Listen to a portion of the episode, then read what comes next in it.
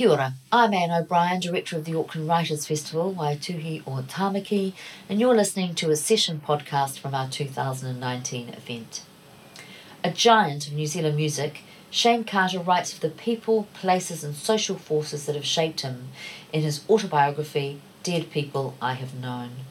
From the death of a band member to the halted progress of Straitjacket Fits, the band that was expected to conquer the world with numbers such as She Speeds, and his dazzling comeback with the band Dimmer, Carter's story is a hike through our cultural landscape, notably taking in that Dunedin sound.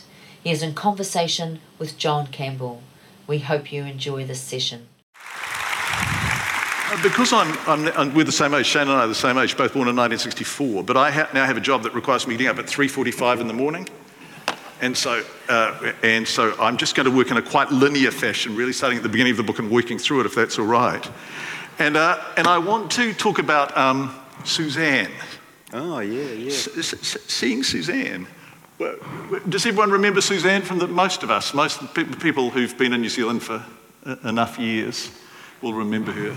Yeah, Suzanne Donaldson of the Chicks. Yeah, yeah. Yeah. Yeah. Well, she was the first big star I saw, yeah. And she came and played at the Alexandra Motor Camp when I was five. And uh, I'd seen her on Happen Inn. Everyone must you know, remember Happen Inn. And uh, yeah, so she was, and I was a really big fan of Cilla Black, as I talk about in the book. In fact, I do a bit of a musical critique, actually. I compare Cilla and Suzanne. Singing Step Inside Love? That was Cilla's big song, and uh, but as I note in the book, um, Suzanne's voice didn't strangle on the high notes like Cilla's sometimes did. So yeah, I actually rated Suzanne higher than Cilla Black, which was high praise indeed. So to see her singing at the Alexandra Motor Camp was um, was incredible. It blew my five-year-old brain. And was there a sense then? I mean, I know your mum was a musician, but was there a sense then that this was something wonderful? Do you think that triggered some secret aspiration or too soon? Well, yeah, I just realised, just right there when you were saying that, because my mum had blonde hair, and she actually looked really similar to Suzanne, and I just made that connection right then. And she was, my mum was a singer as well. So, um, yeah, when I saw Suzanne, and yeah, I just, uh, she was very enigmatic, and yes, at first, it was when I was first struck by the special powers uh, that performers seem to wield. And um, almost you can't imagine any life for them outside of the per- persona they are on stage. You know, it's like, well, that's their you know permanent existence, and they don't have to do all the mundane stuff. So it's like she was in this magical bubble, and uh, yeah, and just seemed so carefree, and uh, yeah, so uh, it seemed a very special place that she occupied. And, and- also, I wonder the sense of dress ups. You know how um, Erica and Peter became Ricky and Jimmy, right? The sense, the, the transformative powers of it. They went out of their tough lives, and they were tough lives. Erica and Peter's life were tough, I- into something where they escaped. Of course. Yeah, where they were under lights, Yeah. where people were looking at them, and we're going to talk about it later, in some cases wanting them, where, you, where there was a sense of unworldliness and, and otherness which was transcendent in a way, wasn't it? Yes, uh, yeah, I think it's very empowering, you know, uh, for people like that uh, as a performer. And, you know, music is such a great escape, and it's a magical place to be able to occupy as both a performer and as, you know, as people who enjoy music as well, you know. And it is a transcendent experience. And um, it is a place of escape, and it's also a place for venting, and it's also a place to uh, put a lot of uh, energy that could be used negatively otherwise. And uh, yeah, so both my parents were, um, they were both musicians and uh, they loved music, you know, so I um, inherited that love of it, you know. But, you know, for all the things that it did for them personally, um, uh, it was just a love of music. And uh, simple as that, and the mysterious thing that music is, you know. And uh, they felt that really powerfully. Um, but it's always very encouraging for me to, to follow that path, yeah. I, I want to come back and talk about music, and I want to talk about you as a musician and your understanding of what you have as a musician, which you write about without false modesty, which, I, which we don't want in this book. I, I, I don't think you've told lies in this book. And sometimes I read memoirs and I think they're sugarcoating it, or they're being sentimental, or they're reinventing. But I have a sense this is profoundly true, is it? Yeah, it is, and you know, almost embarrassingly so. In fact, people keep saying to me, "Oh, you're very brave," and it's kind of, you know, and uh, it's kind of this hint of pity almost to it. And uh, it's like so I've walked down George Street with my pants around the ankles, and it's like, "Oh, you're very brave," and uh, so uh, yeah, there there is that element of it. But yeah, look, I actually I wanted to write the opposite of a memoir about an All Black captain, for instance. You know, yeah. I, I, didn't want that kind of um, sugarcoating or um, nothing against All Black captains, but kind of that blandness and uh, that kind of friendly blandness, even that likable blandness. You know, um, uh, yeah, I actually really revelled in getting into the nitty gritty, and even some of the things that I said about myself. You know, I, I gave, you know, I, I, pulled some quite a few things out of the closet, but I almost took a perverse delight in that, and um, I can kind of liken it to my guitar playing, where it's just, it's like, right, I'm just going to shove it right in their face, and uh, yeah, and it's good, it's liberating not to be afraid of that. And, um, you know, when you write about, um, you know, your foibles and other people's and all that kind of stuff, we've all got them, and we've all got our catalogue of um, yeah, embarrassment. Have. And uh, we've all got our moments that, you know, decades later we look back and go, oh my God, you know, they're still horrifying, and your insides are shriveling away as you recall them. But um, that's just the deal of being human. And there is nothing wrong with having weaknesses. I, you know, anyone who says they haven't got them, well, they're a liar. And I, I, I didn't want to, const- I didn't feel the need to construct this facade of, you know, I'm always right, they were wrong, and, you know, all that kind of stuff, because that's just not life. And um, uh, so, yeah, it was really easy to be um, honest when I was alone in a room in Aramoana, you know, 15 kilometres from the nearest human virtually. So I was like, yeah, I'm going to write all this shit. And uh, the sort of slight horror when it came in book form I was like, oh my God, what have I done? I've walked down George Street with my pants around my ankles and everyone's saying I'm brave. And, uh, but um, yeah, look, I really did. And uh, yeah, I, I wanted to get to the nitty gritty and I also wanted to write about lives that I don't think get acknowledged that much, actually. What, Maybe. What, what lives? Well, where I came from, you know, I grew up in Brockville and oh, Dunedin. sorry, lives. Lives, yeah. yeah. I couldn't agree more. Yeah. Yeah. In uh, Boys in the Black stuff, uh, there's a staggering scene. Boys in the Black stuff is not Auf Wiedersehen Pet. Sometimes people confuse them. That was the uh, Alan Bleasdale series. Did you see that? You, you would have seen it. yeah, that. of course, yeah. Yeah. And th- th- there was a character uh, Chrissy, who's married to a, a, a, woman played by Julie Walters. And she said, and there's this beautiful scene where he, I think he's killing his pigeons cause, or releasing them because he can't afford to look after them anymore. And she says, This is not the life I imagined. This is not the life they describe in Women's Day. This is not how I thought it would be like. And, we got, and that's just fucking Brockville, isn't it? That was just, yeah. it's just unrelenting. That, that sense of, you know, the boy who broke his neck while swimming when you were on a family holiday and you see him, what, 20 or 30 years later? A tetraplegic, and just all, all the bad luck, all the episodes of toughness, the violence, the anger, the lack of money. Mm. And we don't. Because most of those of us who read, particularly books published by Victoria University Press, don't come from Brockville, right? I don't think so, no. No. Yeah, um, look, you know, look, without being, you know, the noble voice of the working class and all that kind of stuff, I did actually want to represent those lives that I grew up with. And I don't, I know maybe I'm not very well read or I haven't seen enough New Zealand literature or read enough literature, New Zealand literature or films, but I don't actually see many depictions of that life, of those kind of lives. And when I do, they're kind of like caricatures or something. And um, yeah, I really wanted to um, write about the lives that I grew up with that, are, that don't actually get talked about that much and that you don't read about in the, in the Woman's Day or you know Metro or whatever you know and there's some really epic battles going on out there you know that are never acknowledged. And you know um, I wanted to I wanted to acknowledge those and uh, I also thought um, yeah I haven't my experience of growing up in the 70s and 80s and that kind of um, uh, environment, I just haven't really read about that. And so I thought, well, uh, that was uh, a, a, major uh, part of my story that I really wanted to write about. And for me, that was actually interesting stuff to write about. You know, the music stuff I've talked about heaps, and it's, it's not actually that interesting to me, you know, or a lot of the musical history, just because I've talked about it so much.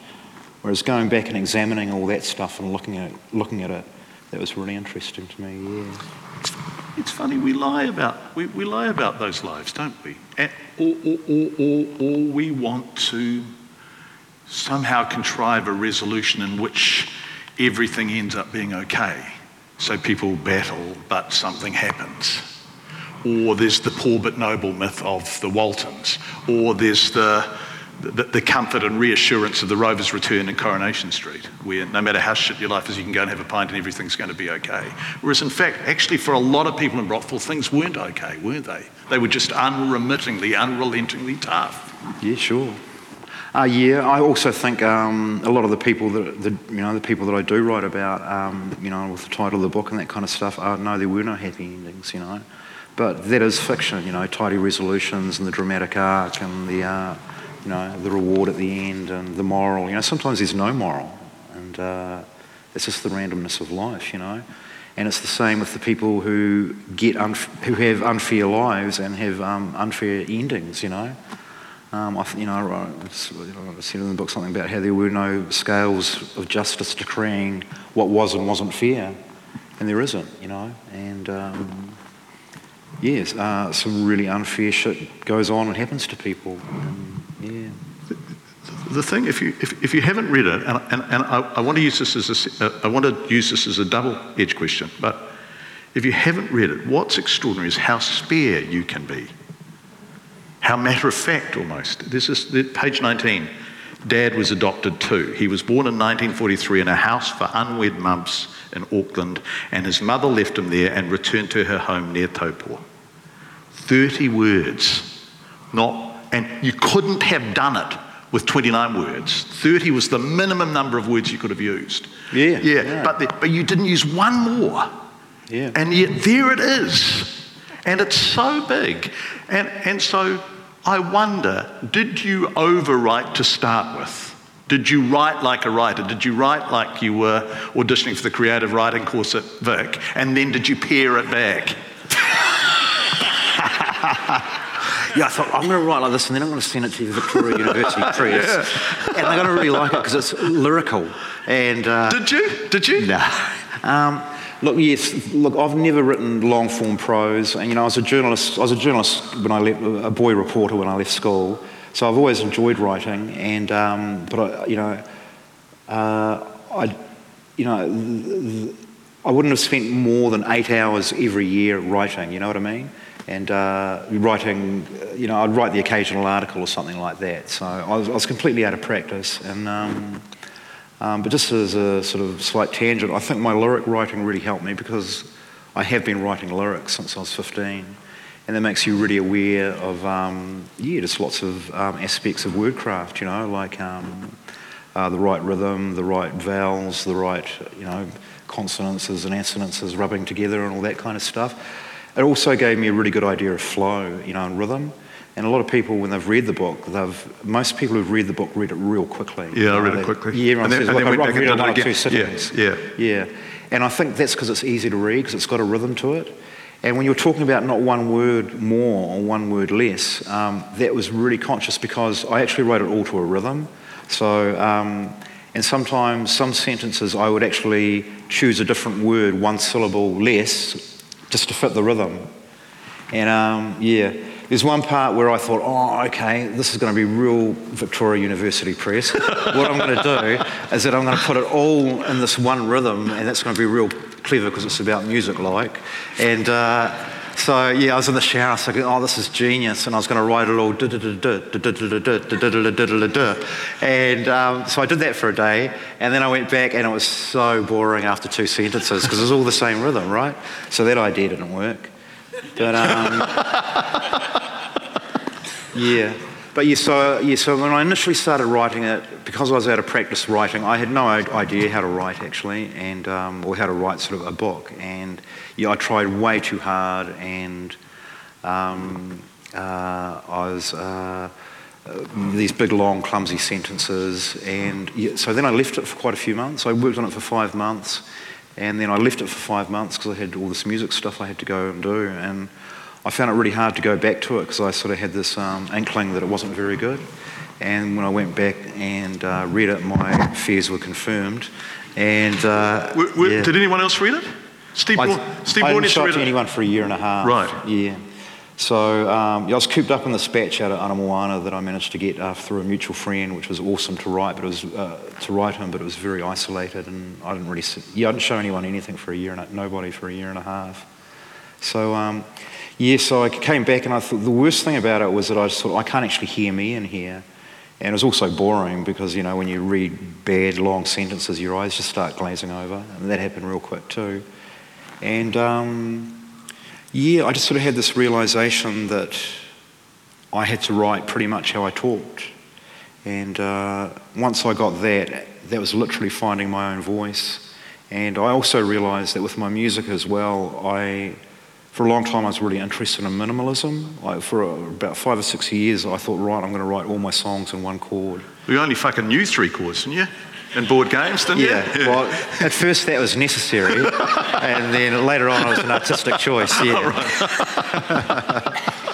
so, um, yeah, so, uh, yeah, but I, I really do like um, boiling things right down. And uh, one of my favourite books, actually, um, is uh, this pulp fiction one called um, The Killer Inside Me by Jim Thompson. Do you know that book? No. Okay, so he was just a crime writer, but he just writes in this really hard boiled, pared down kind of way. And I love that style. And, I also love that with minimalism and music because to me it's, um, it's getting rid of all the, the fluffery and all the embroidery and it's getting to some quintessential truth at the core, you know? And, um, uh, you know, you can extrapolate on that as much as you like and make it as lyrical as you like, but there's always that kernel of truth in the middle. And that's why I, re- I really love boiling stuff down to that essence. And I, I feel that way about music. And I thought, oh, well, okay, well, that really works with writing as well. So, yeah, the style is really spare, and most of the lines are pretty much, you know, the length of a lyric, actually. Yeah, they are. Yeah. But they have, like I say, they've got that rhythm, and um, yeah, the whole thing sort of bounces along to me, yeah. I'm going to find a section that speaks to this on page 79. Forgive me, I don't. Um, I, I've made so many marks in this book. His book is completely disfigured. It's just, uh, it, it, well, actually, that- it's not actually. that. So I've just gone through a very clean section. But um, Bored Games may have initially written our, so- our own songs because we couldn't play anyone else's, but our failure was a form of success. Your songs were about who you were and what you felt. It wasn't right singing all night about how someone else felt. yeah, right. And I can't remember what chords you had. I think what you have uh, A. Oh, we just had the bar chord, Yeah, chord yeah, at that yeah, point, which is basically E, yeah. Yeah, was yeah. It's a great chord. hey, the, the Ramones made 10 albums on it. Chuck Berry based his whole career on it, so yeah. And that's the point, isn't it? That, that because I mean you did Mongoloid by Devo. Yeah. That was the, that, that that was your cover song, wasn't it, when you first started? Uh, and we also did I Want to Be Your Dog by That- the Stooges. yeah, that's yeah. right, yeah. which is three chords as well, yeah. Yeah. Yeah. And they're all using the A chord, uh, the B, E chord, yeah. But but rather than learn chords and do other people's songs with more chords in, Bored Games started from scratch. And I want there's a beautiful piece of writing. Well, I think it's fantastic that I'm going to ask you to read for us, if you don't mind. Uh, which speaks to this. So it's just the bottom from there where I've, ladies and gentlemen, I just want to just Totally review defaced it, cherished yeah. books, then that's really bad. And then the top two paragraphs on. So this is Bored Games deciding to play an original. So this is the kind of birth of Shayne as a, as a, as an original composer, really. Oh, right. We mentioned Gavin here, who was the original um, Bored Games guitarist. He's this heavy metal kid, and he was even worse than us, which was saying something because we couldn't actually play. He was sort of going into the negative, and um, yeah. So um, I suggested having a go at one of our originals. Frustration was only two notes, but back in the Elsie's garage, it had been swamped by our ineptitude and Gavin's free-form expression. We'd only got as far as the first chorus where Jeff brought in a beat, a bit like New Rose by the Damned. But now there was the glue to link us and power us all the way. When we crashed over the line two and a half minutes later, there was a short disbelieving silence, and I could feel my knee trembling behind its sarcastic disco patch. There's a dis- patch that said disco. My mum sewed that on. A song I'd written had just been played to the finish, and what's more, it hadn't sounded weak or disillusional. It had, in fact, kicked. I backed down from the mic. Here was a new world of sound. Its sky was borderless, and its horizon killed off a previously flat earth. I'd been given a f- virtual superpower and a flame to shoot from my fingers. Is that how it felt? Oh, oh, thanks. Is that how it felt? Oh, totally, yes. You know, the, the, the, bit where I say um, about having flame to shoot from my fingers, that was almost the kind of um, the psychic feeling of it, yeah. Very empowering. You Quite say- amazing. It was, yeah, it was Yeah. probably one of the most amazing moments of my life, yeah. It's like, wow, this is that, yeah.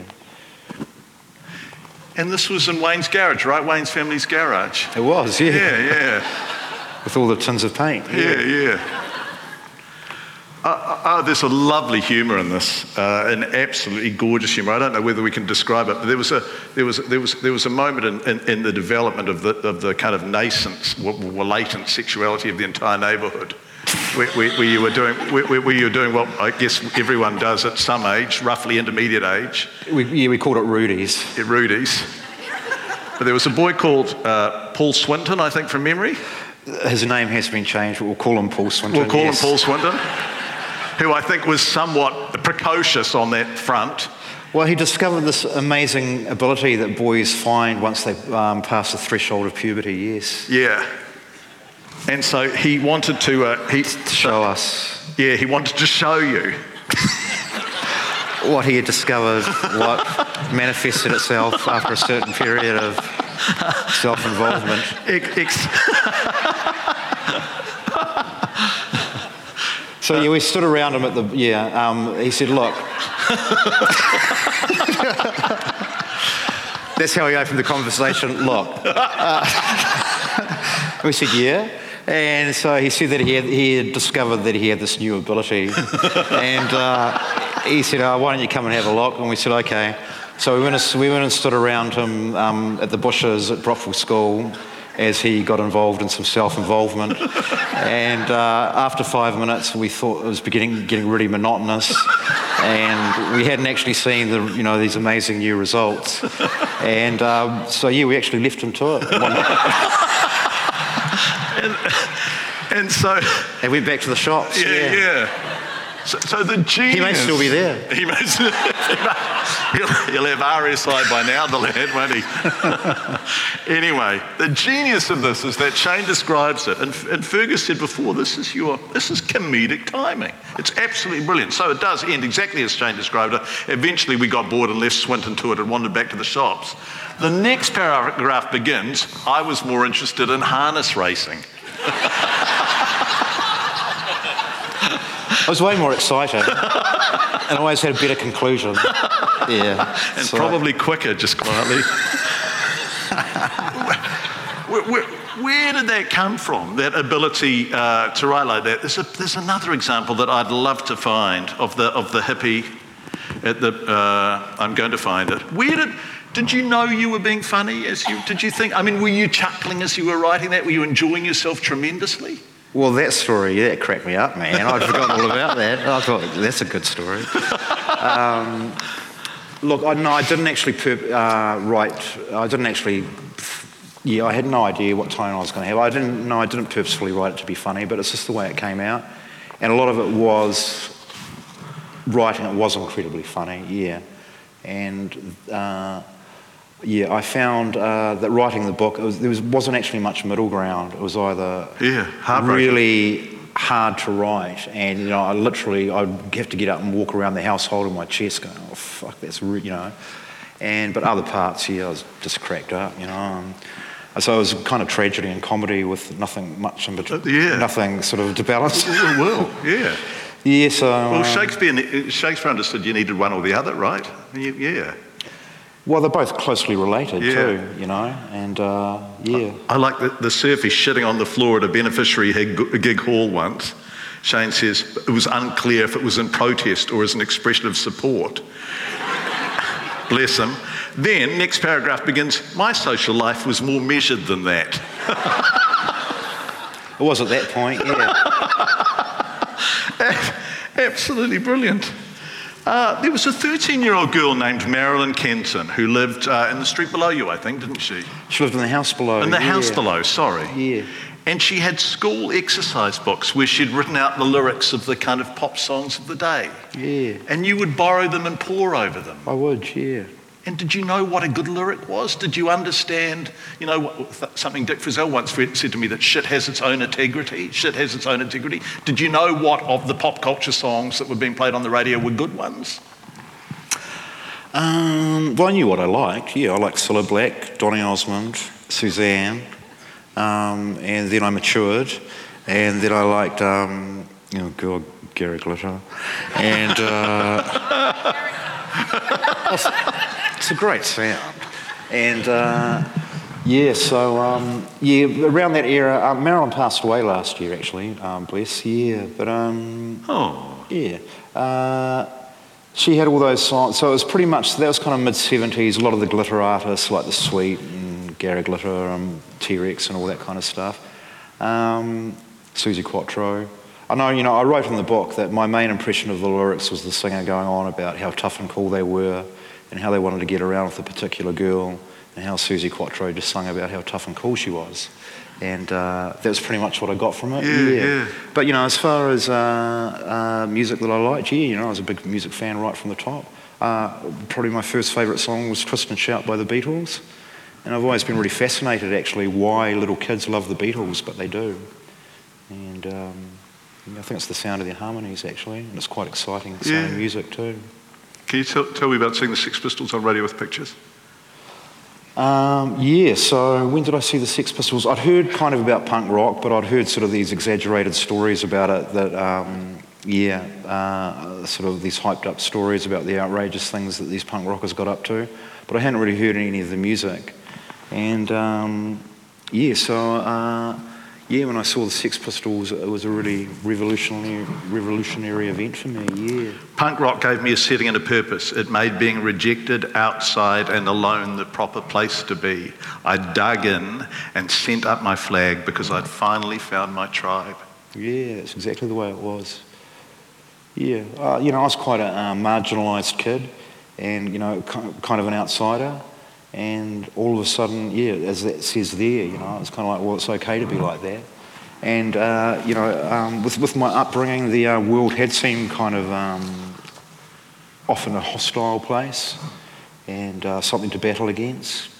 And then you saw these people actually carrying out this battle, and I totally agreed with it, you know. Did, like, did, you, did you yeah. have a sense of yourself as an outsider? There was one, there was one thing when you talk about the Children's Request Show and listening to it and then you talk about them never reading out the letter you wrote them? Yeah, I was really hurt. Yeah. Yeah. Did you have a sense? Did you understand enough about the world at a young age to, to understand that the world wasn't really interested in kids from Brockville, either figuratively or literally? Did you know that? No, because I had no wider context outside of Brockville, like any little kid. You know, that was yeah. my universe. You know, so no, I had no concept of that. And of course, you know, no, no, matter what upbringing you have, to you it's normal because you have no way to contextualise it or, or anything to, you know, you're not old enough to compare it really. You, know, you might go to houses and they might have better biscuits, but it's, you know, that happened too. And um, yeah, but um, yeah, you have nothing to compare it to. So to you, no matter how outrageous some of the stuff that's going on is, to you it's, it's normal. Yeah, that's life. It's, it's, just the way it is, you know. Um, and some of the stuff was really outrageous. Like your mum, Ward 10, right? Ward, did she go to Ward 10? Yeah. And did she have shock treatment? Yeah. Whoa.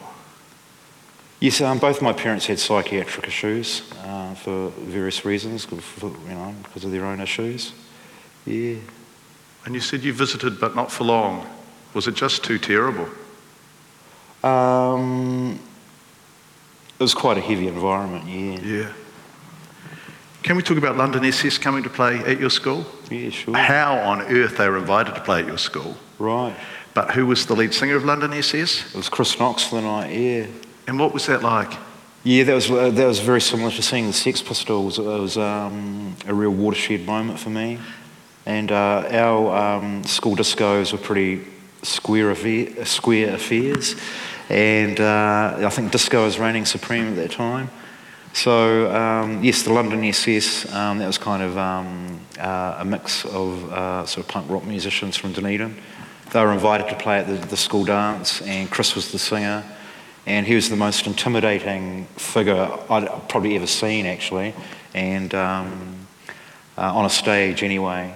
And uh, it was completely amazing, and it blew my 14-year-old mind. And um, I also wrote about that in the book, where um, seeing that performance and the way that guy was on stage, I realised, yeah, as I said in the book, that you didn't have to be part of the big bland wave, and uh, that you could carry on outside of that, and um, was with self-assertion mm. and um, and also in the middle of it a, a, strange form of humour. Yes, that's right. And I think that gets forgotten as well because yeah. it was, there, was, there was a sense of humour yeah. to it as Chris well. Chris Live was very, very funny.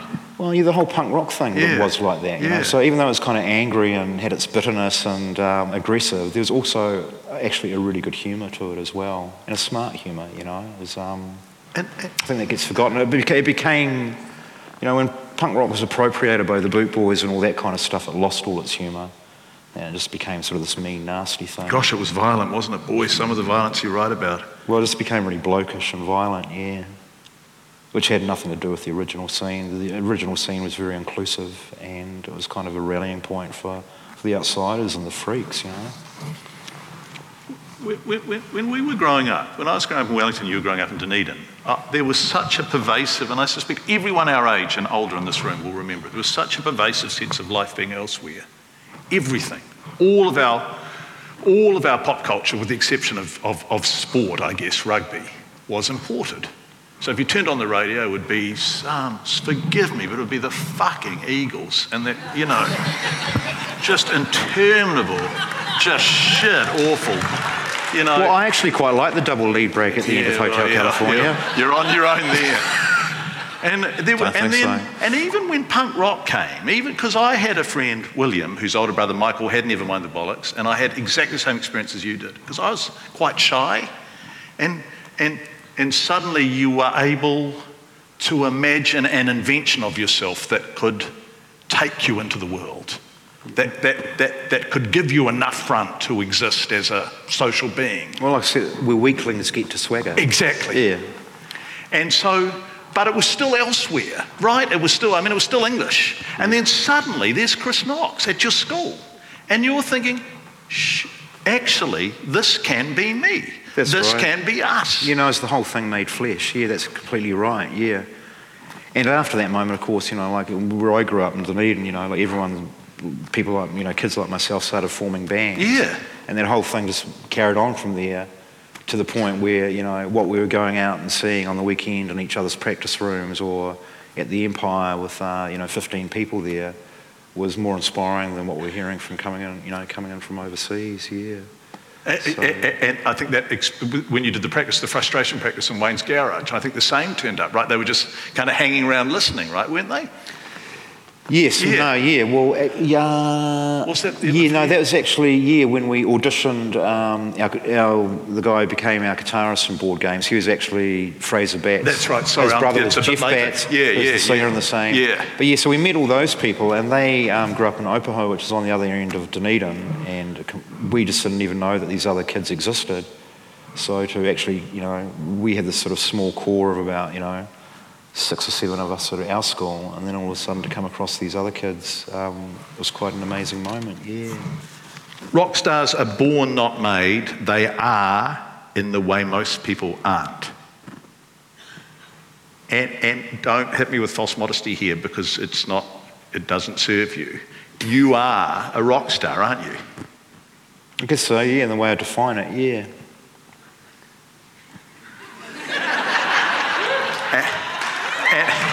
Good, eh? Yeah. Well, I, I, I, you are. Oh, I mean, yeah. everyone who's seen you live, everyone who's seen you live knows that you are. And I, I think the first time I ever saw you live was at the Cricketers Arms. It's so long ago now. Or maybe at a, at a place, no, I think the Cricketers Arms first, and then at a strange place at the bottom of Taranaki Street that had many, many, many different names. Do you remember upstairs? Yeah, the big con- concrete building. Yeah, yeah. Yeah, on the it. corner, yeah. Yeah, yeah. yeah I don't oh, know yeah. what the name of it was at the time. Right, yeah. But you were, I mean, actually, you weren't, in some respects, you weren't as dramatic uh, you, as Chris, but you were sometimes as shit scary as Chris when you were live. Yeah, right. Yeah, yeah. Yeah. You loved it, didn't you? Oh, of course, yeah, brilliant. I love being scared. Um, yeah. Um, yeah, I don't know. Like, uh, well, I love writing that bit too, because you're not supposed to write that, right? And, uh, but, um, I, I, I don't know, like with my performing and all that kind of stuff, I just, uh,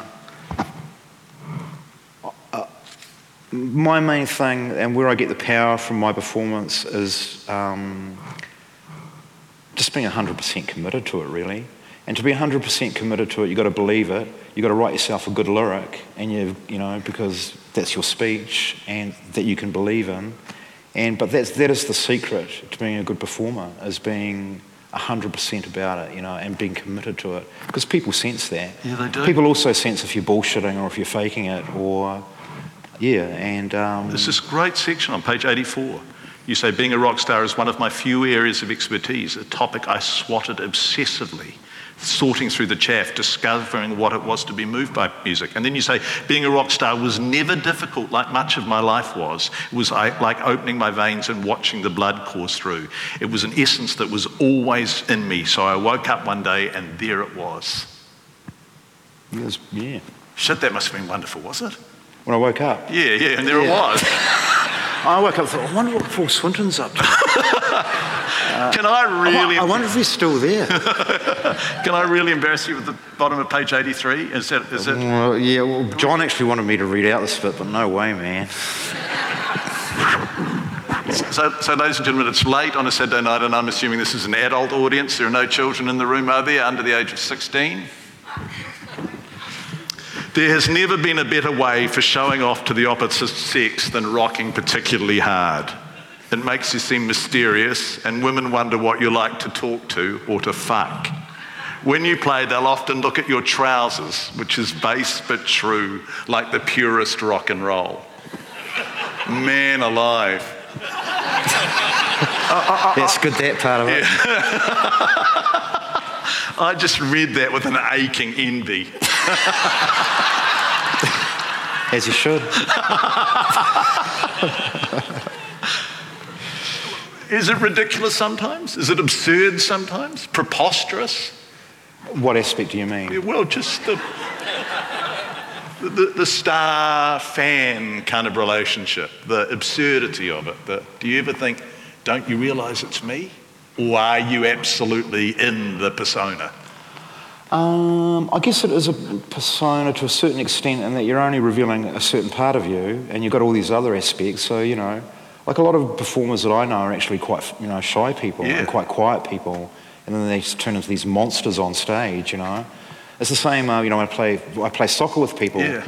and they can be these beautiful, placid people off the field, and then they just turn into these yeah, completely out of control maniacs um, on on the field. You know, so it's only one aspect of your character, and. Um, does it, sorry, what was your question? Does it feel I've no weird? idea. Yeah. I've no idea. Uh, I just.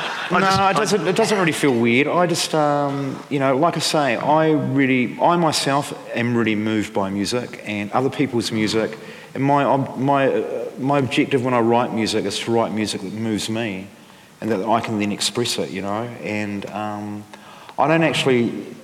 When I played on audience, I don't actually, you know, I don't feel superior to an audience or anything. They're there for the same reason as me, you know to enjoy that music. So it's not so much this weird thing where you think, oh, I'm a star and everyone's watching me. It's just more this exchange. And um, it's actually really beautiful. And uh, you also realize as a musician that you do actually have a gift and that that is something you can actually offer to people. And with the energy they give back to you as you do that, um, that's the whole reward, really. And that's why, actually, you know, I love playing live. I hate, I don't like making records. It's just way too fiddly and anal, and sort of, for me, it's kind of contrived. It's kind of like ver- you're constructing this version.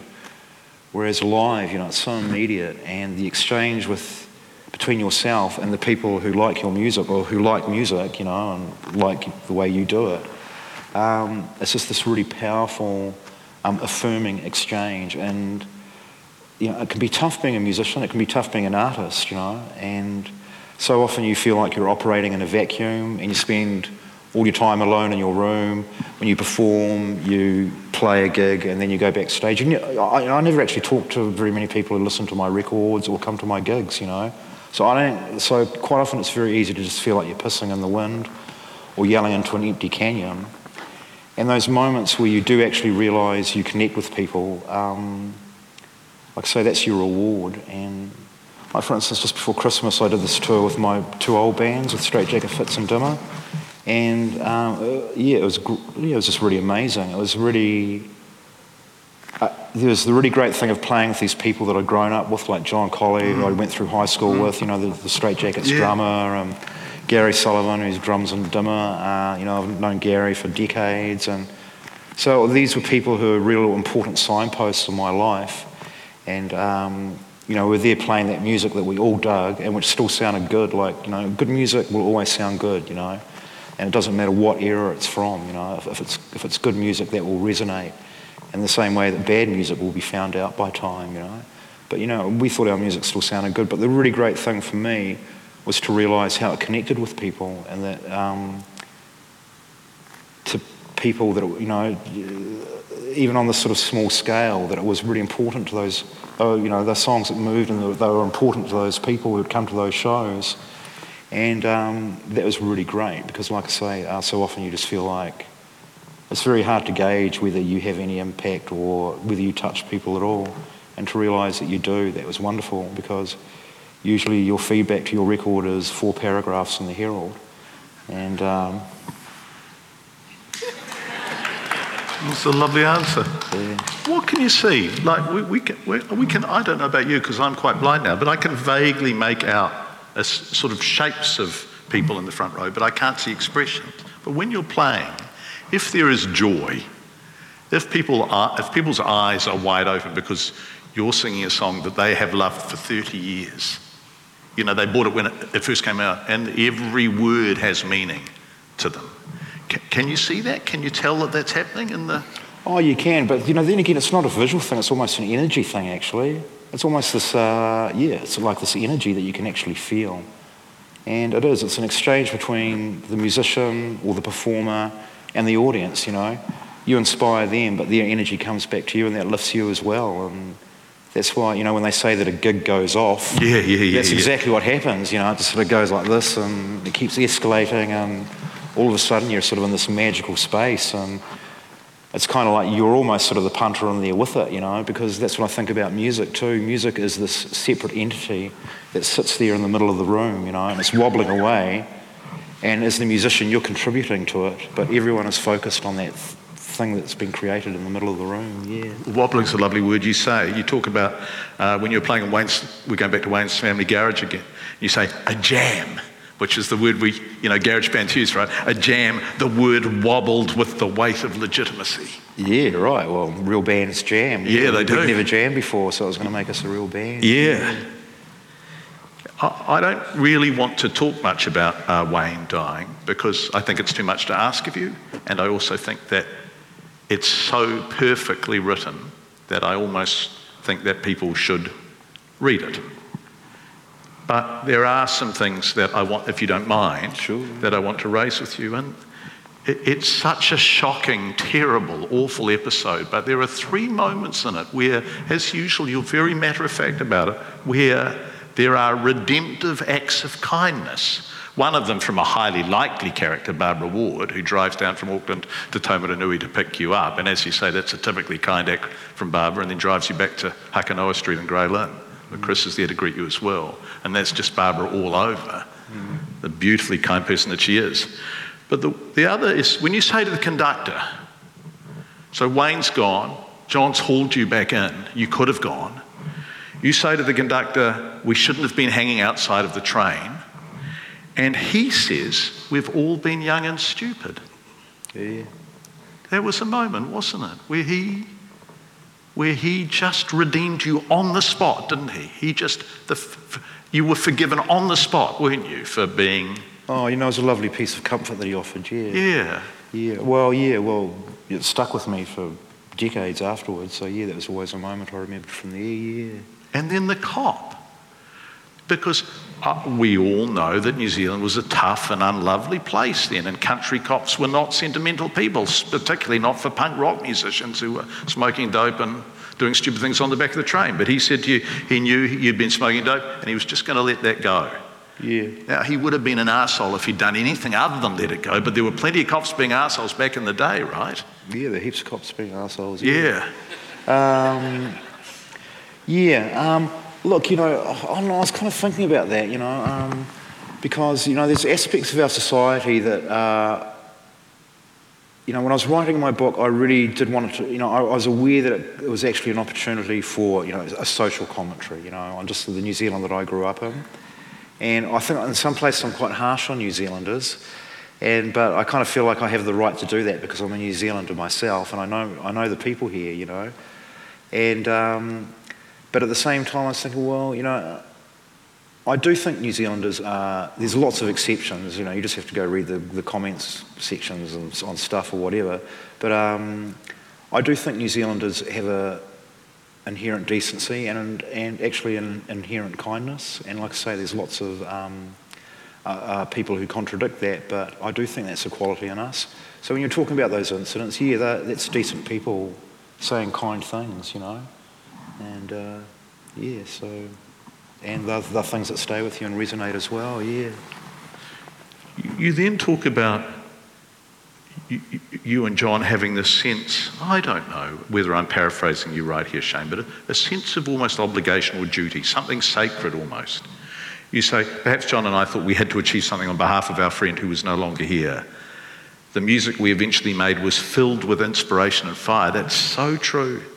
I believed I survived the accident because I still had a mission. I'm slightly shortening this bit of writing. Maybe my theory was half right, but these were the motivations behind Straitjacket Fits. Yeah, they were.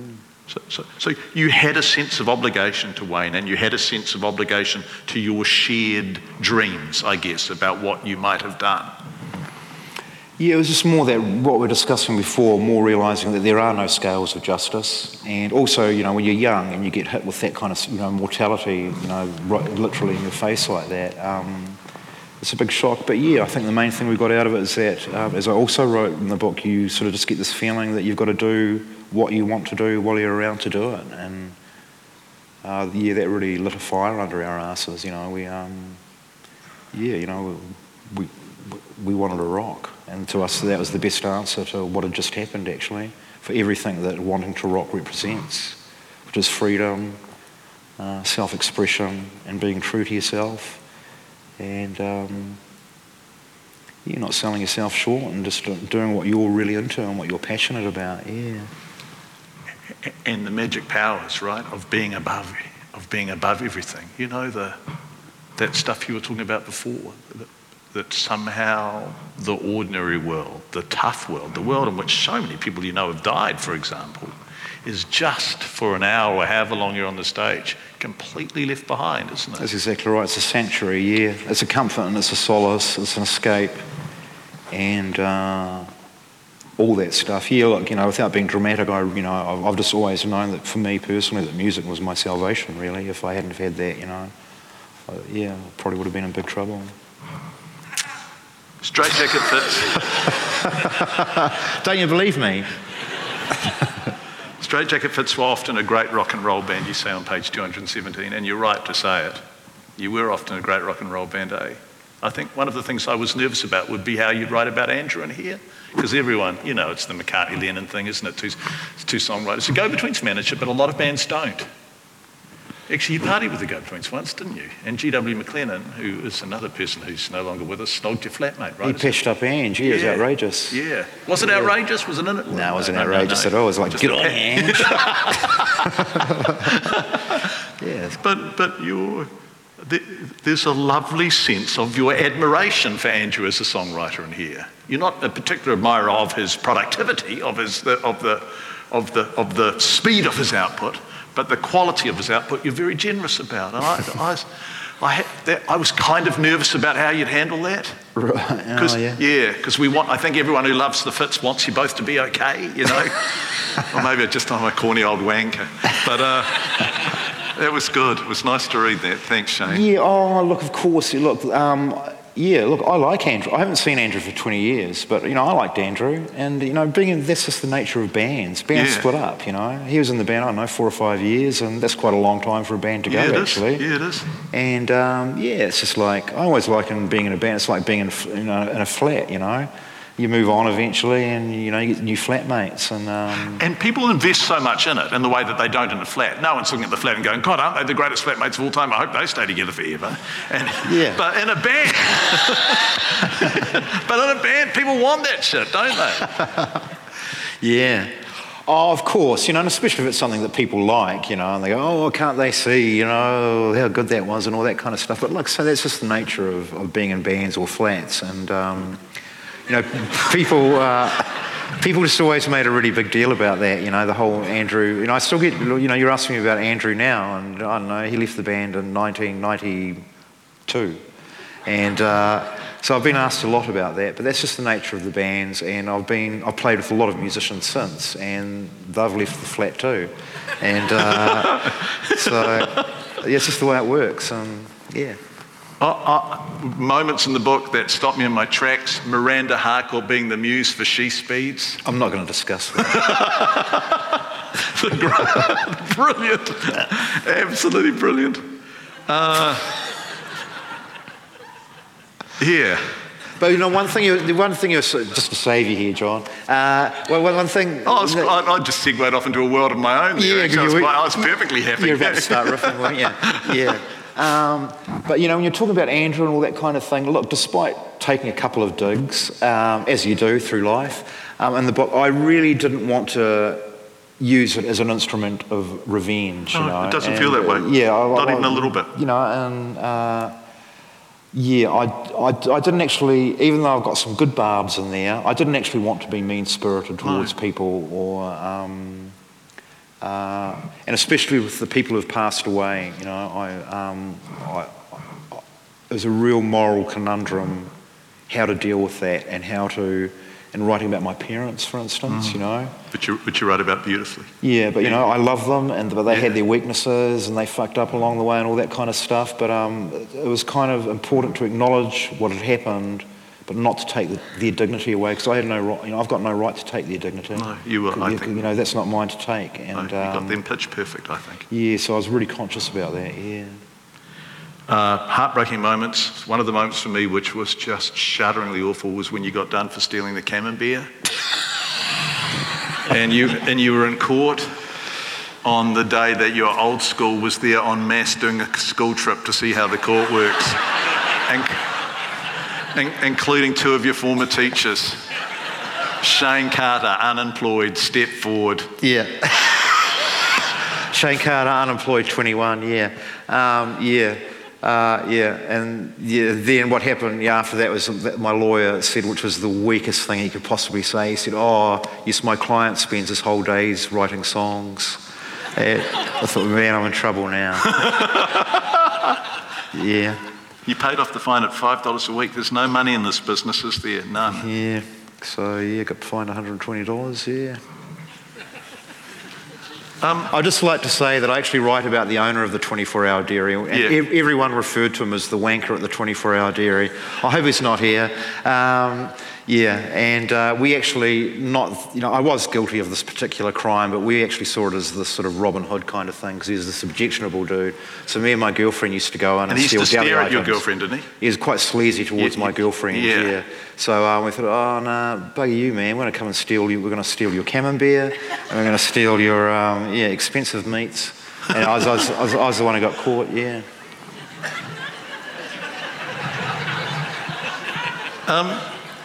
In, in, in getting what you give, Dimmer, and I, I don't know, I, there's the lyrics, whatever you begin will be there when you finish. And you really believe that, don't you? I mean, that, that, that, that's, that's this book, that's, that's, that's your life, that's your behaviour, that's your relationship, that's your bands, that's, that's a really important couplet for a really important line for you, isn't it? Is it, or am I just reading too much into that? Oh no, totally. Yeah. Uh, yeah. I, yeah. No, that just refers to that. There's a yeah. There's a consequence for every action, really. and um, what you're responsible f- f- for. You know, accountability, and uh, it's never going to go away. It's, it's going to be sitting there in your yeah, when you do when you when you do your list at the end for sure. And look back on in that book, how do you feel about what's sitting there? Um, I think my moment of triumph was actually finishing it. Because it was, just, well, it's true, because it's just that, it's, it's kind of like any long term project where you say, okay, I'm going to do this.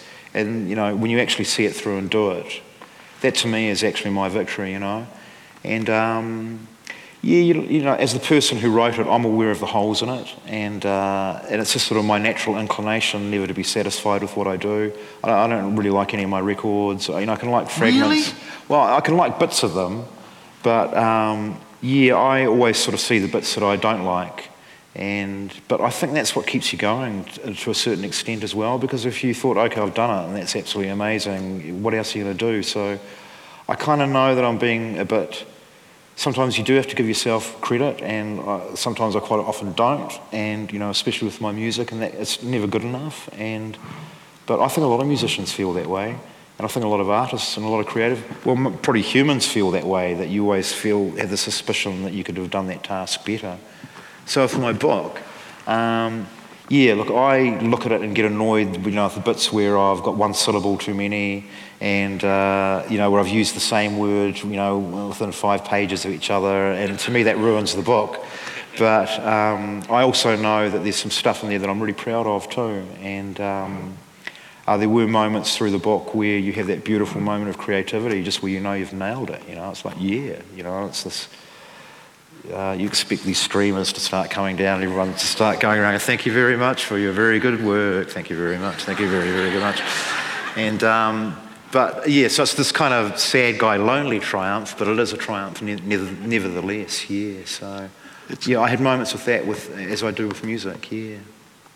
We're, we're, we're way out of time. We're over time. But when you, but uh, Randolph is a, is a song that you are unabashed about saying maybe the best song you've ever written, right? Sure, yeah. Yeah. Uh, everyone talks about you. You're, you're, a big fan of dialing, aren't you? As opposed to speeds. You, yeah, you, you're. John, it's so rock and roll here. You say dialing and speeds. Yeah, yeah, yeah, yeah. Well, you're a mate. You're, you're, well, I don't think there'd be anyone here tonight who doesn't know your catalogue yeah, right. pretty well. Yeah, no, I do rate Dialing as prayer over She Speeds. I do, yeah. It's, um, uh, I always like the thing with She Speeds was that I always sort of thought it was, as I write in the book too, is that kind of Fox News thing where they keep hammering and saying She Speeds is better than Dialing a prayer. And, uh, yeah, and it sort of became popular opinion or became set in stone as a fact. But I, I actually preferred the other tune. Yeah. Dialing Us More of Us, I think. It's a tougher, harder song, isn't it? Yeah. It, whereas She Speeds is just is beautiful. Cheers, man. Yeah. yeah. I know. Uh, yeah, no. Dialing a Prayer is a tank, mate. Yeah, it is. Yeah. It is. and it is. it's just this unstoppable yeah, thing. Yeah, it is. and that's one of the best songs I've written too. Yeah. There's two things I want to say uh, before we go because people. Uh, uh you talk about what you think when you play. And you say, I get bored of talking about Flying Nun. And you say, I don't want to speak on behalf of Flying Nun, and besides, everyone already has, and it's available, and just go to the wiki page or whatever. I can't tell you what any of the other musicians were thinking, but I can tell you what I was thinking was, fuck you. I still think fuck you when I play, but only if it's good. Yeah. And what you're thinking is, fuck you, I'm the man. I'm the fucking man. You're thinking that, aren't you? No, I'm not thinking I'm the man. I'm just like, oh, fuck you. And uh, that's pretty much what I think. But like I explain in the book, it's, it's nothing personal, folks. It's just kind of like the universal you. And uh, yeah, it's kind of like I was saying, you know, about writing those some sort of quite um, naked passages. Yeah, it's just this thing you just shove it on their face, you know. And I think, uh, especially with New Zealanders, because we're so kind of, you know, our, our official bearing is to sort of be retiring and sort of modest and unaf- you know, afraid to do that and you know, not to stick your head up and all that kind of thing. And, and also this politeness and, um, uh, you know, not that there's anything wrong with politeness, but uh, not wanting to cause offence, you know. And oh man, just it's so liberating just to go and stick your oar in big time. and uh, yeah, so yeah, I love doing that. Yeah. Yeah. Right. Well, I, uh, uh, people want to go and buy your book and have you uh, sign your book. Uh, at the end, you're talking about being an Aramoana and the history of Aramoana, which we all know, and then you decide that you can set the history aside. In fact, I think someone advises you to set, that you can do that, don't they? Don't you? And so you talk about going the other way to somewhere else that offers you more light. Yeah. And, and I feel like that book, this book, leads you towards the light. I, I really feel, I don't know whether this, whether I'm putting words in your mouth, but it starts so darkly. A- a- and somehow you become this figure who manages to rise above it and triumph over it against the odds, as so many people you know haven't done. And it's a remarkable form of generosity for you to share that with us, Shayne. Oh, cheers, George. And, Yeah. and, and, and to share it in a way that is so good. Steve Borges is right. This is uh, writing about a New Zealand childhood. This, it's up there with Frame in terms of being that vivid and that evocative and that raw and that honest. It's, it's so, I can't, it's a beautiful book. Oh, cheers. Thanks very much. Well, um, yeah. Uh, well, don't worry. I'll discover some new darkness next week. Good, good. Don't worry, everybody. Ladies and gentlemen, Shayne Carter, thank you so much. Thank you. You've been listening to a podcast from the 2019 Auckland Writers Festival. You can find a range of other festival talks, interviews, and discussions on iTunes, SoundCloud, and on our website, writersfestival.co.nz.